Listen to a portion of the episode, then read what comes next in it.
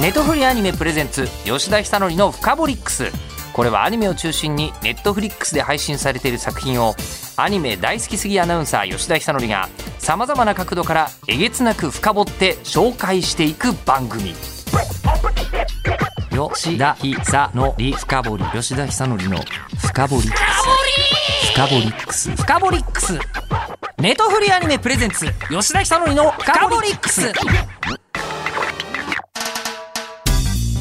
あのスプリガン特集をやるで、スプリガンに関係する人を呼ぶ、うん、これはもういつものこのネットフリアニメプレゼンツ吉田久典の深掘りックスのやり口ですよ。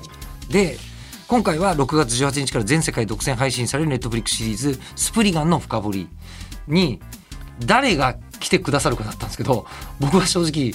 驚きました。えー、ゲストはこの方、仮面凸さんです。はい、どうも仮面凸です。よろしくお願いします。えー、いやいや、小熊のケーキ屋さんの人が来ると思わない、はい、愚かな選択です。えー、おろおろあの、はい、今回に関して言うと本当に意外だったんですよ。はい、えー、あのいろいろとスプリガン好きの方っていうのを、はい、あのまあ、名前出してお仕事されてる方で探しましょうって言って、はい、ね、いろんな説あったんだよね。断蜜とかねあった中で、はい、今回仮面凸さんになったんですけど、はい、僕やっぱり仮面凸さんは漫画家さんとして、はいはい、あの存じ上げていて、はい、で作品としては説明しちゃいましょうか、ね、プロフィール紹介します。えーと、せんきゅうひゃくはちじゅうろくねん生まれ、ご出身が愛知、はい、でにせんごねんに名古屋の芸術大学を卒業されまして、芸能プロダクションでデザイン担当やられてたんですか？あ、そうですね、イベント会社と、まあ、芸能プロダクションみたいなところにスッと入って、ええ、そこでまあデザインの担当をやってたんですよね。今も確かにね、着てらっしゃるのもこうチャイナスーツに、あ、これね、ええ、おぼろなんですよ今日。本当だ、はい、今日ね、まあ、ラジオなんで見えないと思うんですけど、ええ、チャイナ服を着てるじゃないですか。ええ、これはもう賢い選択です。そういうことだったんだ、一言目。いや、はい、あのいきなりあのセリフから来たなと思ってたんですけど、そうなんですよ、そういうことだったんだ。はい、いやもうでもそこからしてもうすでにアーティスティックじゃないで、まあその後こうカメラマンとか雑貨デザイナーなどなさって、はい、にせんじゅうさんねんに脱サラしてフリーのイラストレーターになって、じゅうよねんから漫画家としての活動を進めていらっしゃる、はいはいはい、でその中で、まあ、僕初めに仮面凸さんを、はい、えっと、認知したのは漫画ならず道っていう、はいはい、そうあの漫画家さんとかあのこう印刷所の取材をするっていう漫画を描いてらっしゃって、ね、これはなかなかなくて面白い。あ、ありがとうございます。え面白い漫画を描くけど、そもそも絵があの完全に時代に左右されない、自分のしか描かない絵を描く人だなと思って。いややっぱりね、その僕漫画を始めたのがそもそも遅かったんですよ。え、そうなんですか？そうなんですよ。あのもともと漫画めちゃくちゃ好きだったんですけど、やっぱりこう偉大な先生たちを差し置いてね、こう自分も同じ職業になろうっていう考えにたどり着くまでに結構時間がかかったんですよね。はいはいはいはい、そこで本当はこうスプリガンとか大好きなのに、ちょっとこうね、あのやっぱりMinakaze先生にはかなわないし、まあ、勝とうとも思わないから、まあ、ちょっと個性的なというか少しこう変な絵柄で、まあ、目指してみたら、わりかしこう隙間産業ですんなり慣れたというか、そんな感じです。いやでもそこに社会人経験とかも絶対生きてますけどね、あの仮面凸さんの作品。あ、でもそうですね、やっぱりこうヘコヘコするのがうまいで生きてきてます、はい、本当に。なんならその漫画ならず道の方は僕は若干の毒とかも感じてたんですけど、はいはいはい、ね、そしたら最近仮面凸さんは小熊のケーキ屋さんの人として、あらあらあらあら、今だって本屋さんの救世主の一つですよ、はい、本当にありがたい話ですけどね。特にあの印象的だったのが、その小熊のケーキ屋さんという漫画を一回オンエアで紹介させていただいた時に、はい、あの一緒にやってたアイドルが、はい、ほとんど漫画を読んだことがないっていう、今じゅうだいとかだといるじゃないですか、はいはいはい、っていう人に毎週僕が紹介した作品をピックアップして、はい、無理やり読んでもらって、はい、感想を言うって言った中で、はい、一番面白かったって本人が言ってたのが小熊のケーキ屋さんだったんです。マジっすか？本当です、ね、うわ嬉しい、それは本当に。い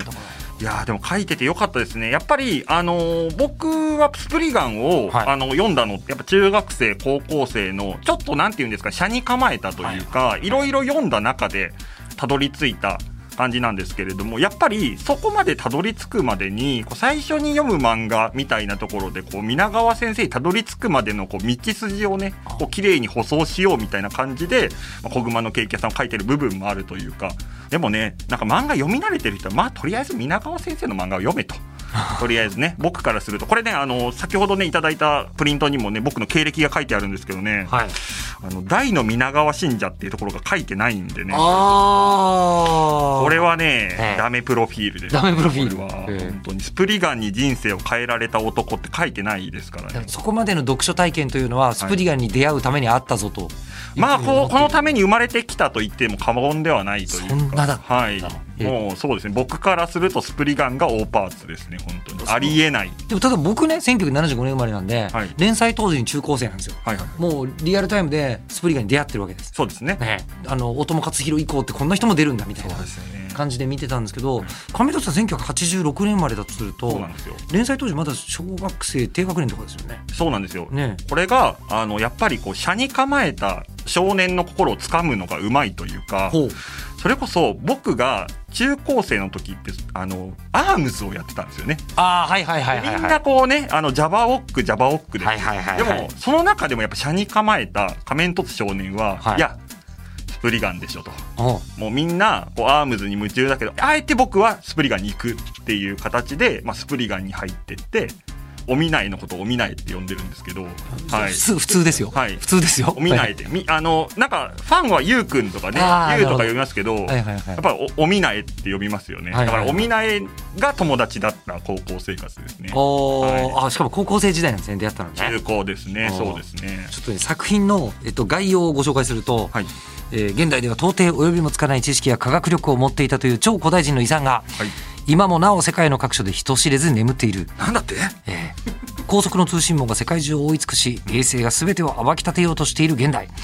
不可思議な力を持つその遺産の争奪戦が開始された。そんな中、超古代文明の何者かがプレートに綴った我々の遺産を悪しき者より守れというメッセージを誠実に受け止め、超古代文明を封印することを目的に活動する組織があった。その組織の特殊工作員はこう呼ばれるスプリガンと、はい、あごめんなさい 声, 声出ちゃいましたね。いいごめんなさい。言っていただいていいですか。やっぱいいですね、はい、この文章考えた人頭いいんだろうなきっとな。高重先生ですかねこれはね。そうですよね。あのまずこう高速の通信網が世界中を追い尽くしって、これ連載当時ってやっぱインターネットまだないんで、それギリギリ、えっとね、パソコン通信があるというかまだ普及してない時代ですね。そうですね。あのあのインターネットが軍事ネットとしてしかまだほぼ使われていない時代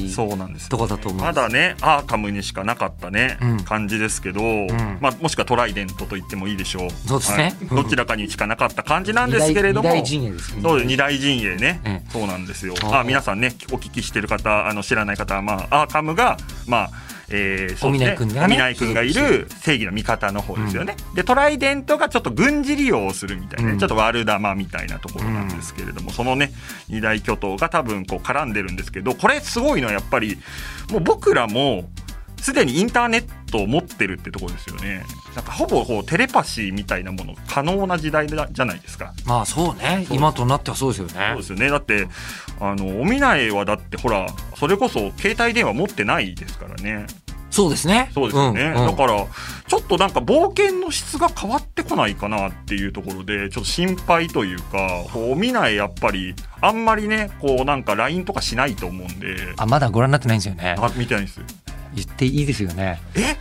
ちょっとしてる。マジででしかも、はい、全然今の我々が見て違和感ゼロ、はい、まあそうだよな。お見ないはさほら普通の高校生がさハマってるからさ、うん、ライン もやってるんだよ。でも一番気になるのはお見ないの ライン のアイコンが何かですよね。あそれなんだったっけな。そこまで覚えてないな。すごい気になる。なんかあのアステカの仮面とかだったりするのかね。バレちゃうじゃんすぐに特殊工作員だってクラスメートにバレちゃうじゃん。あ分かった。あのあれだ高校生だからこう、はいはい、多分ねあのキャラクターものとか好きだからねあの、うん、某ねアニメ有名アニメのね妖精のね画像とか使ってんだよきっと。あるかもね。あのスプリガンってねやっぱ妖精の名前ですからね、うんまあ、ねろくがつのじゅうはちにちにあの公開されるんでそれまではまあ楽しみに待っててほしいと思いますけど。やばいな、ね、で今回はですね出演が、はいえー、お見ない役が小林千秋君、はい、ありがとうございます。もうこのさんねんでも本当ハマってます。でジャンジャックモンド、えー、荒上陽平君、はい、いやいいね太みの声ですよ、はい、でそしてスティーブ H フォスター船長大塚明夫さん。大塚明夫さん、えー、真似しありがとう、えー、真似しようと思ってもみんながそう簡単にできる声じゃない。ロシなんて発信言いたいんだよね言いたい言いたい、うんうん、ロシなんて発信は言ってる確か、うんうん、そしてソメイヨシノ役、まあ、謎のこうなんですかね、まあ、こちらもフリーのトレジャーハンターとかでも言いましょうか、はい、という女の子伊勢マリアさんやん、うん、いいですね、いいです。もうキャスト素晴らしいです。でなんですが今日は原作の魅力について聞きたいのですけど、はいはいはい、その高校生の時に仮面凸少年はこう出会ったわけじゃないですか。出会いましたね。出会って、はい、どの要素が一番こうグッときちゃったと。えー、ちょっとみっかもらっていいですか。なんか全部ほぼ全部がみたいなところなんですね。まずですね、はい、あの僕が高校生の時に痺れたのはこれすごく技法的な話になっちゃうんですけど、やっぱり絵を描いていて皆川先生の絵に魅了されたんですけれども、うんうんうん、一番こうやっぱ僕の中でグッとくるのはあのおみだいの髪型が一定しないってところですよね。そこ？はい。どういう意味であのやっぱ生きてる人間なんだなっていう感じがするじゃないですか。こう最初ね相当こうチクチクした感じ、まあいわばこうちょっと少年漫画みたいな髪型じゃないですか。それがね最終回見てくださいよ、なんかちょっと和田アキ子さんみたいな髪型してるじゃないですか。あちょっと切り取れちゃってるよね。そうそうそうそう、ペタッとしてるじゃないですか。あのねやっぱねこう気持ちの変わり方というか成長みたいな、あ肉体を持った人間なんだなと。確かに、まあ、漫画って言ってしまうと、はい、スネ夫の髪型が一番特徴的ですよね。そうですよね。みんなね常にどの時代でもあの髪型をしているのがスネ夫だけども、そうそうそうで基本的にね漫画家の目線で言うとキャラクターって服装を変えないのが一番楽なんですよ。まあ、もうそれこそドラえもんはずっとのび太は黄色だったのが、うん、今の時代またちょっと違ったりするんだよね。そうなんですよ、うん、まあありますけど色が変えないのが一番いい。そうなんですよ、うん、でもう髪型も変わる、うん、で服装も変わるで、うん、あのお見ないに限ってあの頭のねこうヘッドを、うんうんバンドみたいヘッドギアみたいなのね、うんうん、やっぱこうつけたりつけなかったりするじゃないですか。そうですね。そうなんですよ。これね本当にやっぱりああなんかいるんだなっていうこう実感がこう湧いてきたというか、現実感なんだ。現実感ですね。はあ、そうなんですよ。かつやっぱりそのなんていうんですかね、皆川先生の作品って結構その短いスパンというかそのを書いたものとすごい長い人生を書いたものってやっぱに通りあると思うんですよ。例えばまあアームズとかって結構短いスパンの話なんですよね。うんうんうんうん、はい、でもまあスプリガンに関してはあのお見ないがねあの高校卒業するまでの話じゃないですか。そうですね。ちょうどやっぱり読み終える頃に高校卒業が見えてくるってタイミングだったので、うん、お見ないですよね。修学旅行にねあのこう、うん、なんですか特殊工作活動を持ち込んじゃったりしてますから、ね、いややるやる、ね、あったあったやるよ。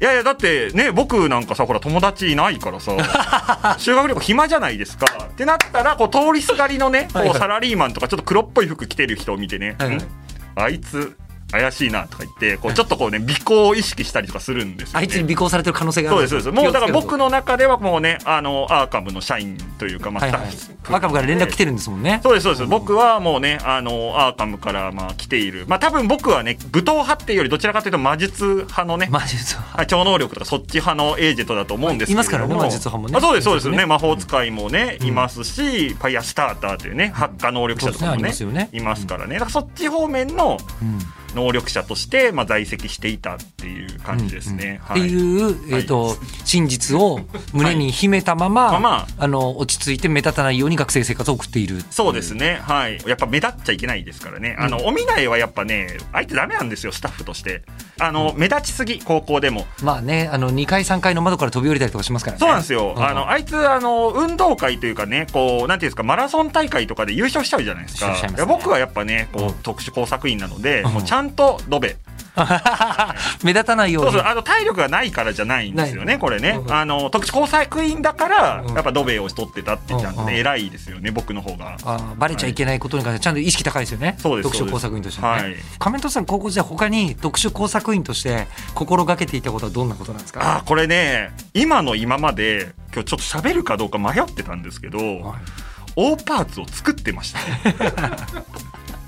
大パーツえ作っちゃうんだ見つけに行くとかじゃなくて、はい、はあ、どういうことですか。スプリガンを読んでると、うん、いろんな知識が身につくじゃないですか。確かにだってケツはコアトルって名前って、うん、スプリガンで知ったじゃないですか、はいはいはいはいね、だから皆川亮次先生の作品ってそういうのなんですよ。こう新しい知識がね、うん、手に入るというか高校生がもうどうしても名前使いたいとか、例えばね、あのそれこそアームズだと竹は完全な絶縁体とか、ね、はいはいはいはい、粉塵爆発とか、やっぱり、ね、はいはいはい、そういう知識をね、オタク大好き粉塵爆発はこの辺からですよね。こっからですからね、やっぱり。だからそういうこう皆川先生からいただいた知識をフル動員して天使の体系をですね一から作りましたね。天使の体系、はい、あのエンジェルですね。エンジェル、はい、まあ、いわば失われたこうねアークをですね、はいはい、出てきますね、はい、まあ作って、ええ、まあ、今のうち作っておけばにひゃくねんごとかには遺跡になってるんじゃないかなって、はい、あ、遺跡を、そうですそうです、えっと、地元愛知で建設されてたんですか。あ、そうですそうです、まああのー、主にやっていたのは高校の図書館ですね、はい、図書館にこう古文書、うん、当時ねこう エーよん の紙があるじゃないですか。それをこう端っこピーってこうちぎって用紙紙という、いや用紙みたいな感じ、用紙紙用紙みたいな感じに エーよん を、はい、でそれをコーヒーにつけるんですよね。するといい感じに茶色くなるんですよ。ああ、はいはいはい、はい、そうそう、それで、あのー、お母さんに買ってもらったガラスペンでまず書き始め何時よからですよね。何時から何時ね。そうで、うん、こう僕のオリジナルの考えた天使を書いて、はい、よく乾かして、うん、よく乾かしてで、あのお見ないが読みそうなあのこうなんていうんですか、あのアステカとかねはい、はい、あのそういうその古文書系のところに挟んでおくわけですよ、はいはいはい、したらもしかして誰かが気づいてこの謎を解こうとしてくれるかもしれないっていう活動をやってたんですよね。ええ、それって当然特殊工作ですから他の人には誰も言ってないわけですよね、はい、内緒です。内緒ですよね、はい、内緒でやったということは、はい、今に至っても、はい、仮面凸さんの地元の、はい、えー、と図書館のアステカとかのところに残ってる可能性が、はい、これがですね廃校になりまして危ねー、本当によかった。だから廃校になったから今言えるっていうね。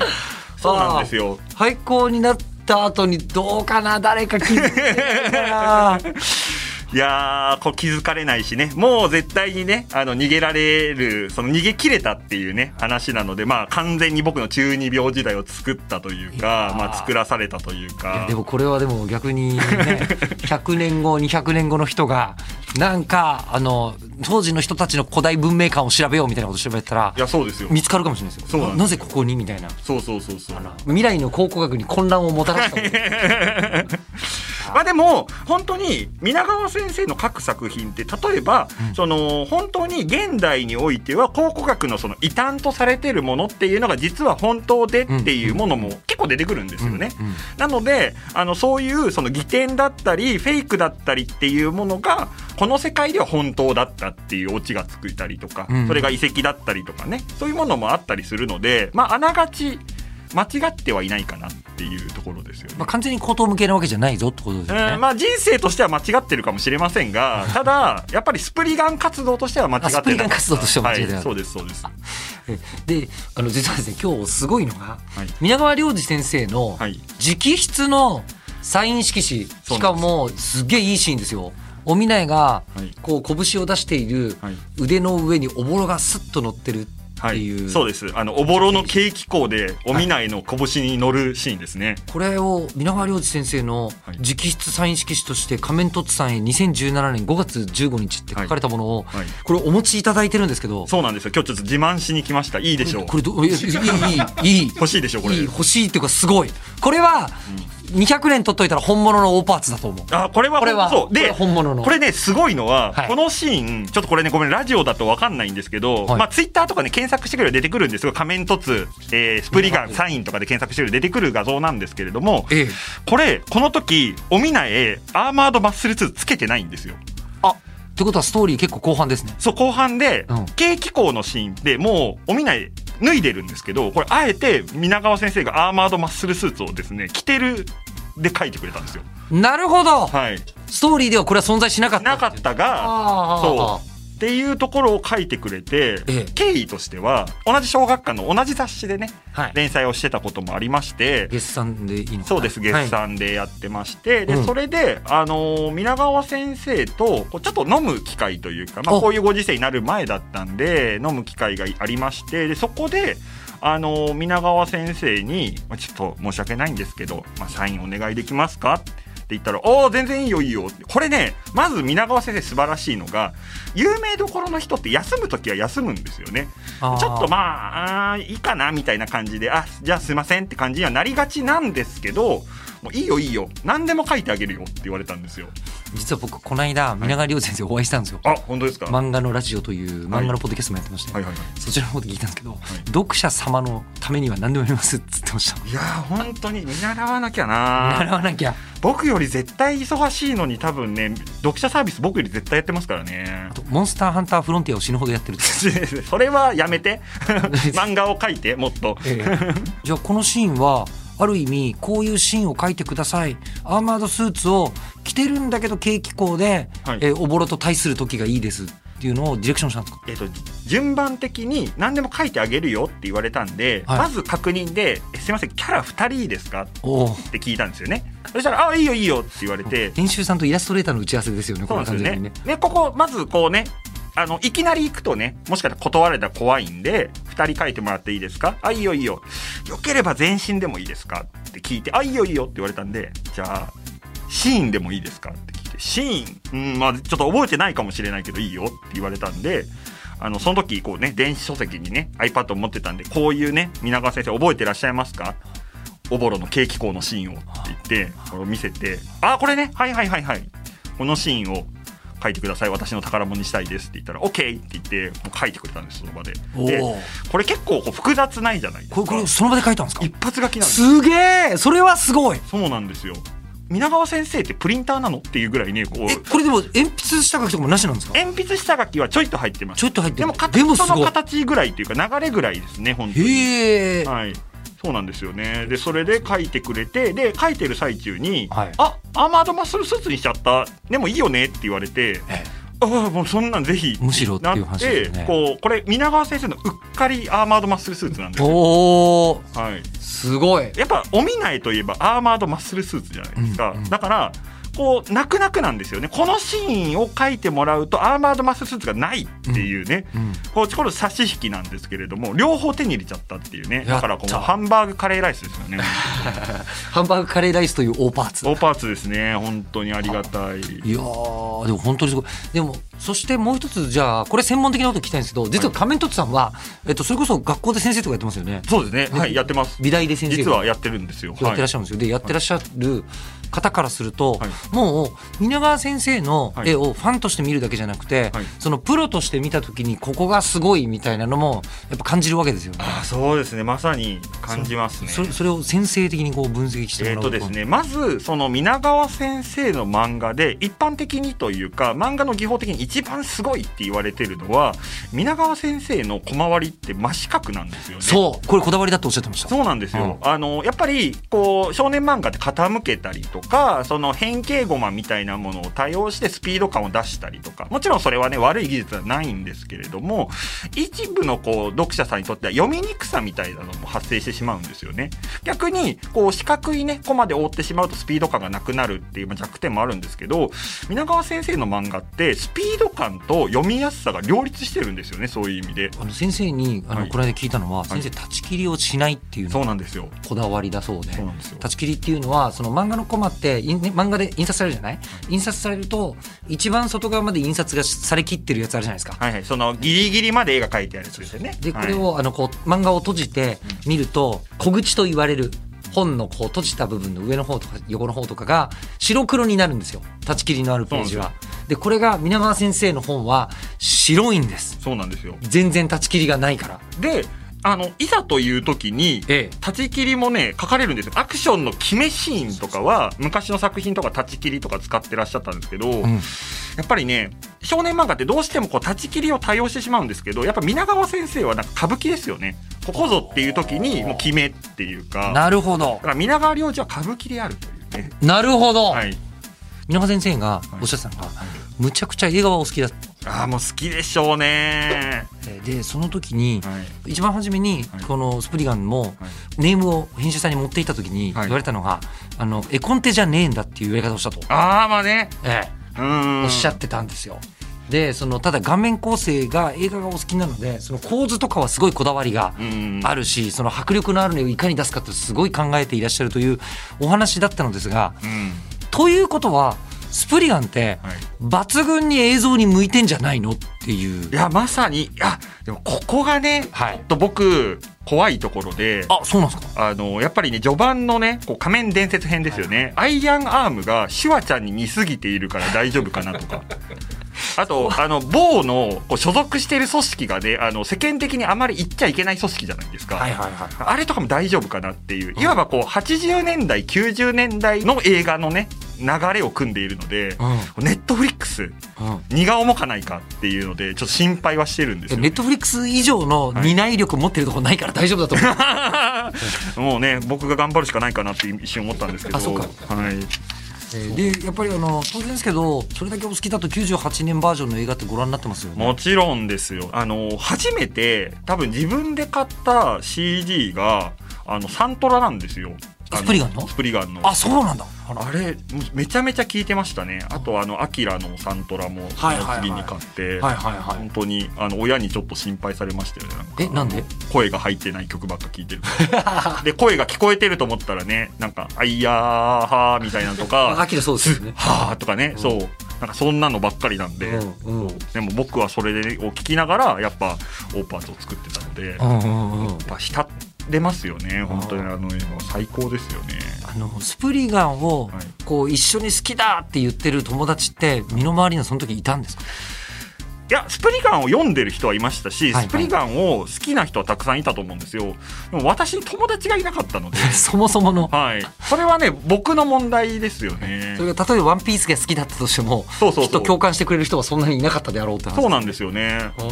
やっぱりね、一緒にね、あのじゃあお前お見ないやって俺ジャンジャックモンドやるからみたいなスプリガンごっこを高校生で一緒にやってくれるやつはいなかった、うん、それは高校生だと別にあのなんですか、ワンピースごっこもやってくる人はあんまりいないと思うんですけど。え、本当ですか。僕あのスパス買ったんですよ。あの当時あのジャンジャックモンドが持っている、はい、あのスパスっていうショットガンがあるんですけど、はい、あれ買ったんですよね。だから僕は一人でやってました、はいはい、エアガンで。あ、でもそれだとあのエアガンでやってる撃ってるとこ見たら、はい、特殊工作員だってのバレちゃうかもしれないじゃないですか。いや、それは隠れてね、隠れて家の中で家の中で、まあ、ていうか外には持ってかないですよね。あの補導されちゃうんでやらないですけど補導されたらね、あの特殊活動できないですもんね。そうなんですよね。バレちゃうんでやっぱ調べられると、うん、あ、もしくはあれですよね、警察官にあ、仮面凸さんですか、まあ、仮面凸って当時名前じゃなかったですけど、は大変申し訳ございませんでしたって言ってもらえたらね最高ですけどね。あ、なるほど、はい、もうやっぱ組織的にもね、あのやっぱ警察組織にもやっぱ根回しは済んでると思うので、うん、アーカムってやっぱり、うん、そうなってきたらくれたらいいなとは思うんですけど、今のところ、はい、残念ながらリアルなアーカム財団からの接触はないわけですか。まあ今のところそうですね、物理的にはないかなっていう、なんか予感だけはしてるんですけど、予感はずっと、はい、うんうん、ずっと予感はしてるし、うんうん、何かその僕の中ではもうそのなってるので、はい、もうなので、まあでもここ迷うところなんですけど、どうします。トライデントとアーカムどっちに入りたいですか。選ぶとするなら、選ぶとするならアーカム、はい、あのそのこうスプリガンたちはいいんですけど、はい、スプリガンまでたどり着かないエージェントたちの扱われ方が割と使い捨てなので、アーカム辛そうなんですよね。そうなんですよね。あのやっぱりこうちょっとこうなんていうんですかね、あの平和主義というか、うん、そのあんまりねこう武装もガチガチに固めないその感じでいくので、むしろほらトライデントってあの武器商人とつながってるじゃないですか。だからこう武力が強いんですよね。そうですね、トライデントはね。なのでもしかしたら人間の扱いでいうとトライデントの方がいいんじゃないかなっていう。福利厚生はトライデントの方が充実してる可能性はあります。そうなんですよ。多分ね休みとかもトライデントの方が多いと思うんですよね。それは言える。そう。その感じする。なんかアーカムってやっぱこう一般社団法人とか財団になった時にちょっとんアーカムってなるけど、あのトライデントっていうね学校とか会社ってまあちょこちょこあるじゃないですか、うんうん、なので、まあ、多分トライデントの方が社会性はあると思うんですよね。社会性はありそう、うん、社会性はありそう。確かにそうなんですよね。なのでやっぱりねこうやっぱアーカムはちょっとやっぱり危ないかもしれないですね。アーカムちょっとやりがい搾取の面がちょっと、あ、そうだと思います。そうだと思います。完全にそうですよね。やっぱ高校生をねやっぱあんなに引っ張り出すっていうのはやっぱりね、うん、ちょっとブラックな気配がするんですよね。確かにね、うん、あのすみません、これあのあくまで架空のフィクションの企業の話をしておりますので、えー、あのその辺誤解のないようにお聞きの方はお願いしたいと思いますがいやすみません、あの今だんだんですねもう完全にオタクのファミレスになりかけてこの辺で、はい、えー、あでもそういえば一番初めにするべきような質問全然してないんですけど、はいはい、予告編はもう見たんですか。予告編ね、えー、じゅうごかいぐらいしか見てないんですけどじゅうごかいぐらいしか見てないんですね。そうですね、やっぱりあの何編があるのかというか、やっぱ長い漫画の中でやっぱ全てをアニメ化するのは無理だと思うので、こういろいろね、あの何が出るのかってやっぱファンからするとすごい気になるところじゃないですか。なのでこのシーンが出てくるってことはあの大パーツが出てくるんだとか、こ の, あのキャラクターが出てくるってこれがあるんだっていうのがあの分かるというか、調べるというか何が出てくるのか分かりたいっていう意味で、まあ、じゅうごかいじゅうろっかい、まあ、止めながらとか流してみたりとか。じゃあ考察的にはどの辺が出てきそうなんですか。考察はまずノア編は絶対あるじゃないですか、うんうん、ノア編はあって、うん、でバーサーカー編もあるんですよ。バーサーカーもちゃんと出てきてるんで、あのでっかいねロボットみたいなの出てくるし、あとあのクリスタルスカルですよね、うん、あの水晶ドクロのやつとかも出てきてたんですけれども、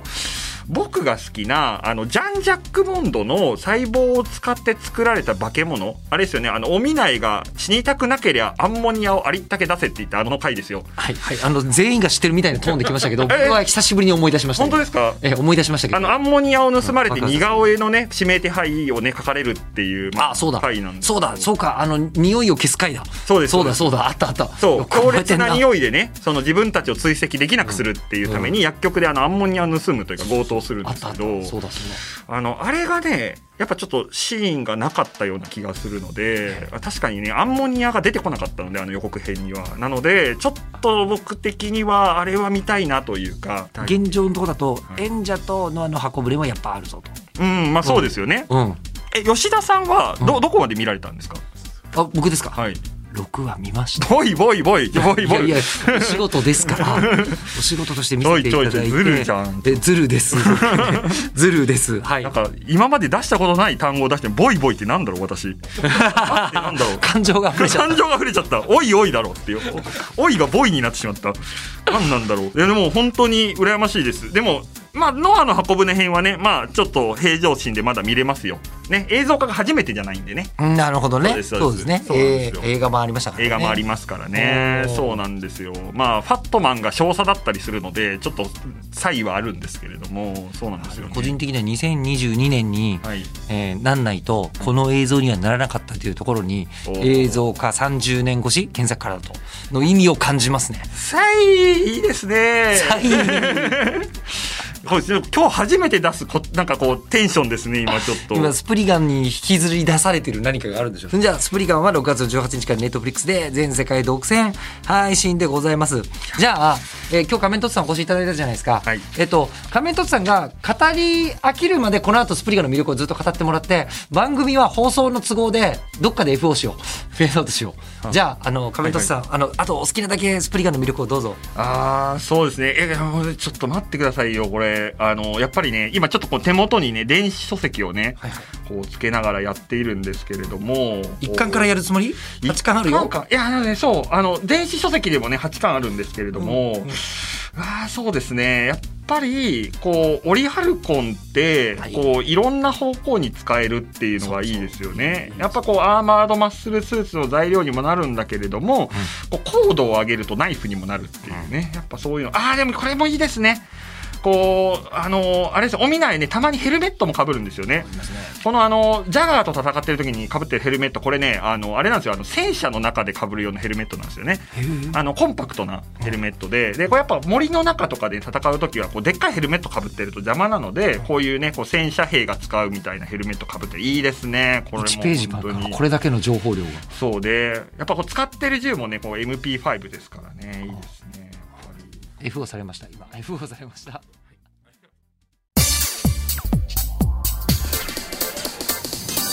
ネトフリアニメプレゼンツ吉田ひさのりのフカボリックス。